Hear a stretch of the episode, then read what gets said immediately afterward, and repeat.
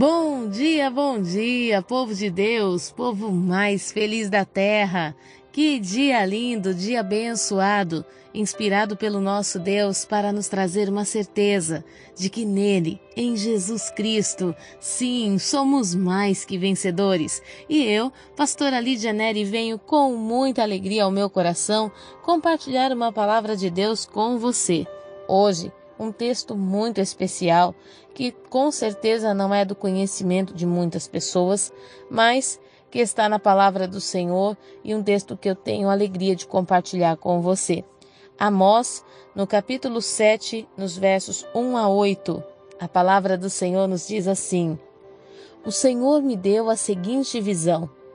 Ele estava preparando enxames de gafanhotos depois da colheita do rei justo quando brotavam a segunda safra e a relva da primavera. Então, logo depois que os gafanhotos devoraram todas as plantas do campo, eu clamei: Senhor, Adonai soberano, rogo-te, perdoa. Se a calamidade continuar sobre Jacó, poderá sobreviver? Considerai quanto ele é frágil. E o Senhor demonstrou arrependimento e compaixão e afirmou: Eis que isso não ocorrerá. Então o Senhor Adonai revelou-me também que para o julgamento estava convocando o fogo, o qual secou o grande abismo e devorou a terra. Então eu roguei novamente, ó Senhor soberano, eu te suplico que pares agora. Como Jacó poderá suportar tudo isso? Ele é pequeno demais.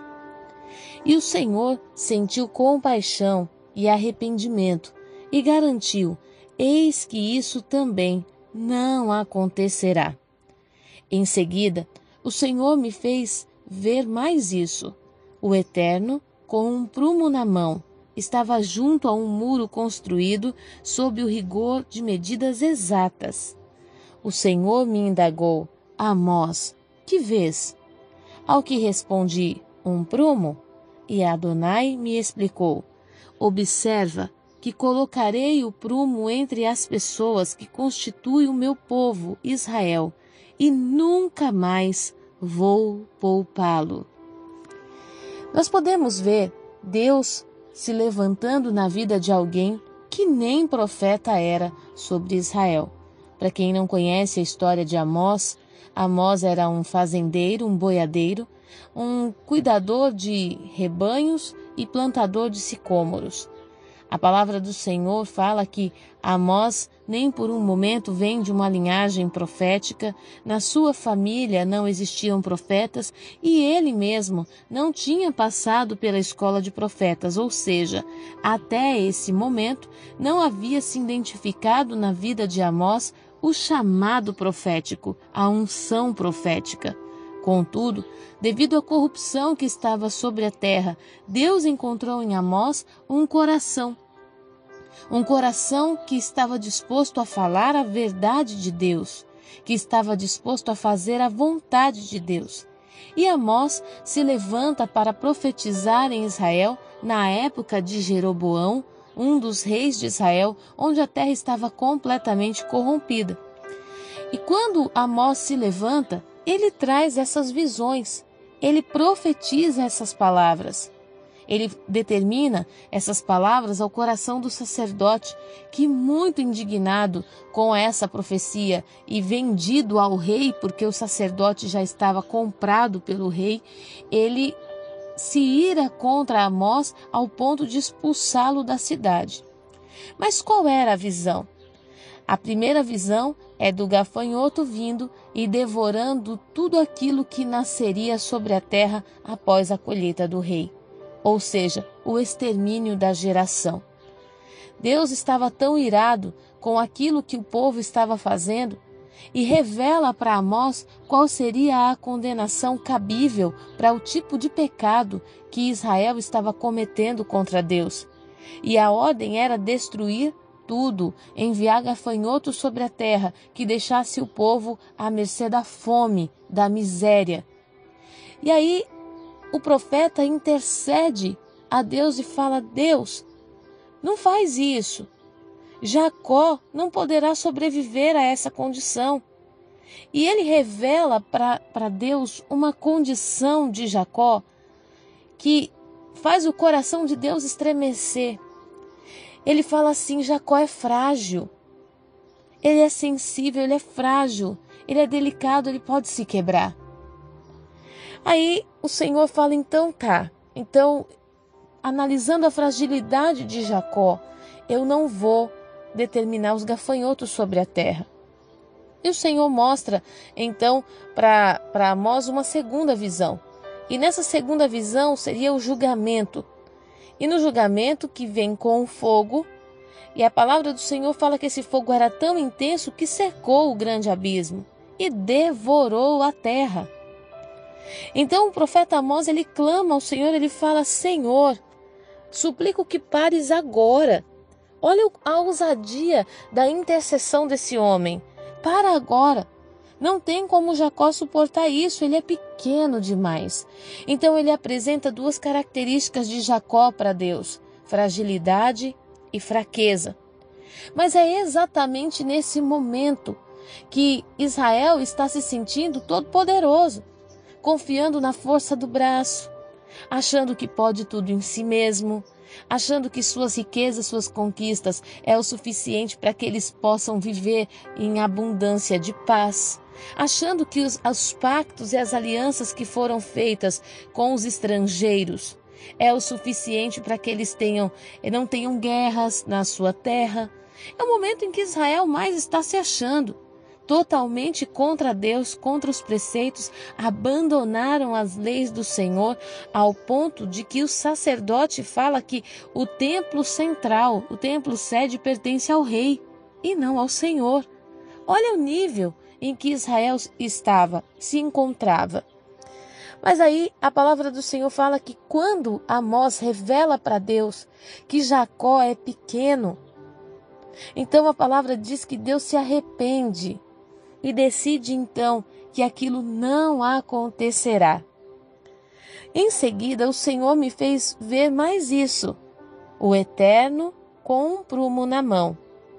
Esse prumo estava junto a um muro construído sob o rigor de medidas exatas.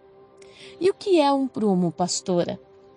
Um prumo é um instrumento usado numa construção para levantar a obra verticalmente, o que é isso? Para colocar em pé. Não se constrói um muro, não se constrói uma casa, paredes, sem que haja um prumo, porque a tendência dele ficar torto é muito grande. O prumo serve para alinhar perfeitamente uma construção que deve ser para cima, não horizontalmente, mas para cima, verticalmente. E a palavra fala que Deus estava com um prumo na mão, medindo esse esse muro que estava construindo sob o rigor de medidas exatas. O que era esse prumo? A palavra de Deus se cumprindo sobre Jesus. Ele era o muro de medidas exatas.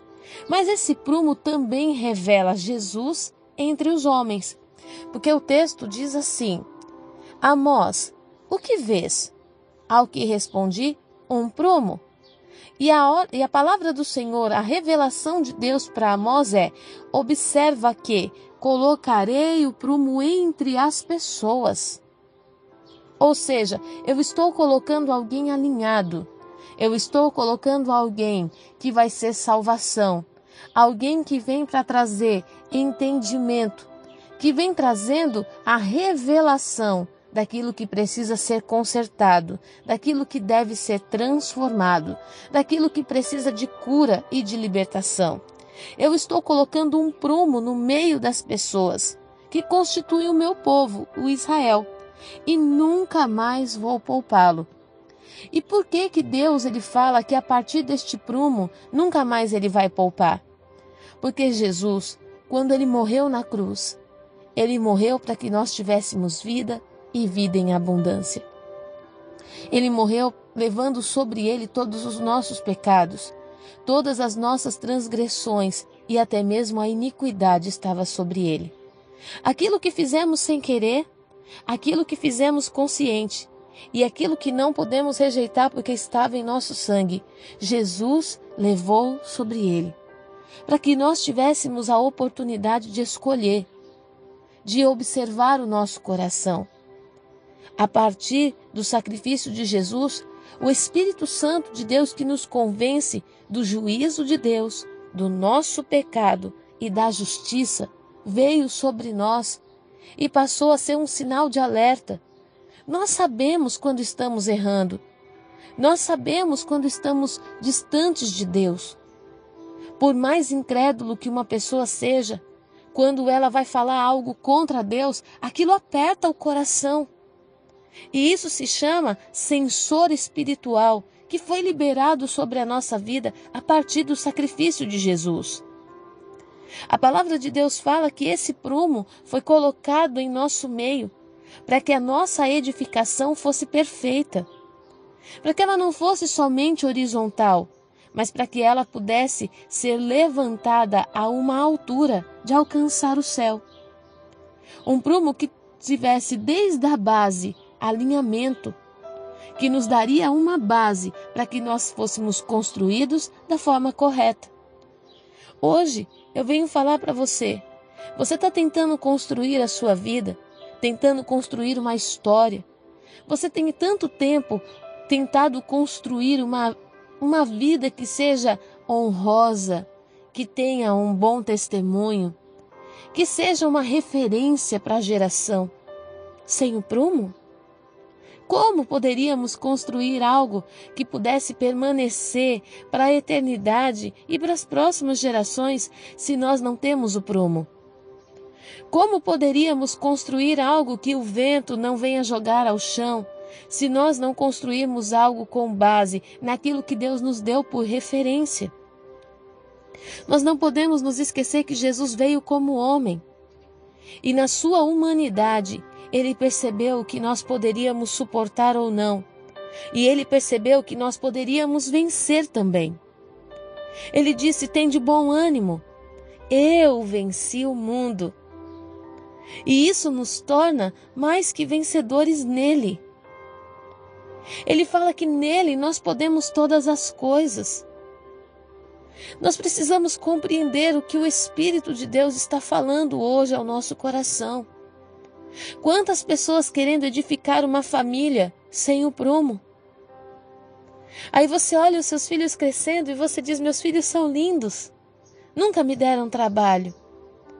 Mas a pior coisa que existe é no final de uma construção, nós percebemos que algo ficou torto e que aquilo que ficou torto pode comprometer toda a estrutura da casa. Comece trazendo o prumo para a sua vida no início, na base, naquilo que o Espírito de Deus está te dando como missão, como projeto.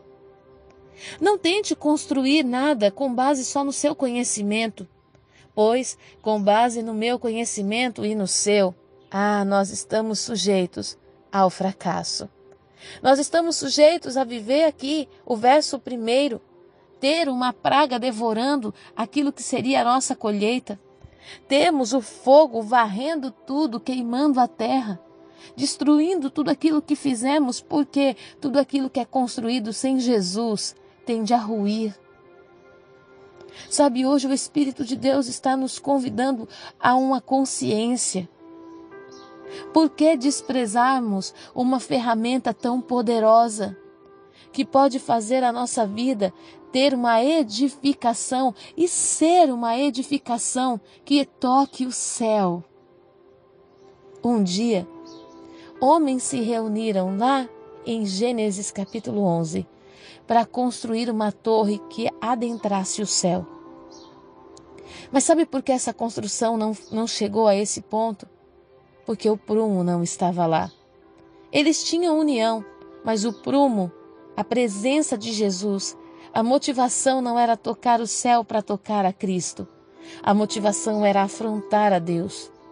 Quantas vezes nas nossas escolhas estamos afrontando a Deus? Quantas vezes estamos dizendo: deixa comigo, deixa que eu faço.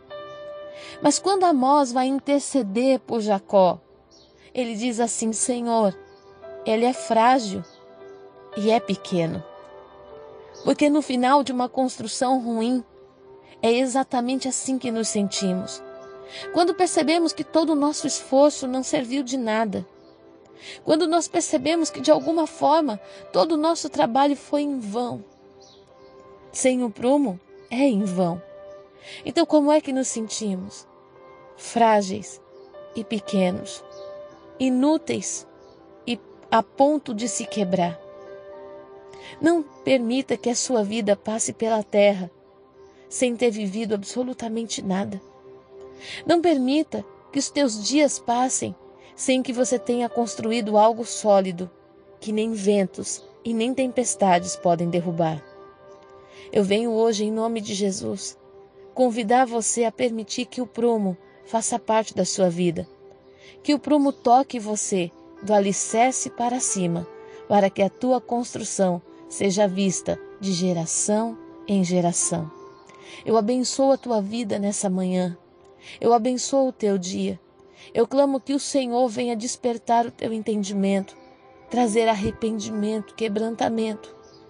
Que o Senhor te leve à oração correta, ao clamor sincero, e que você possa receber o prumo em sua vida, que primeiro vai alinhar você e depois vai alinhar a tua visão e as tuas mãos para uma construção perfeita. Eu abençoo o teu dia. Que essa manhã seja uma manhã de muitos projetos confiados a você, mas seja também uma manhã onde o prumo seja a sua primeira ferramenta para essa obra. Que Deus abençoe a sua vida, abençoe o seu dia, a sua família, o teu local de trabalho, o teu ministério, a tua missão de hoje. Que seja um dia de vitórias. Deus te abençoe. Fique na paz.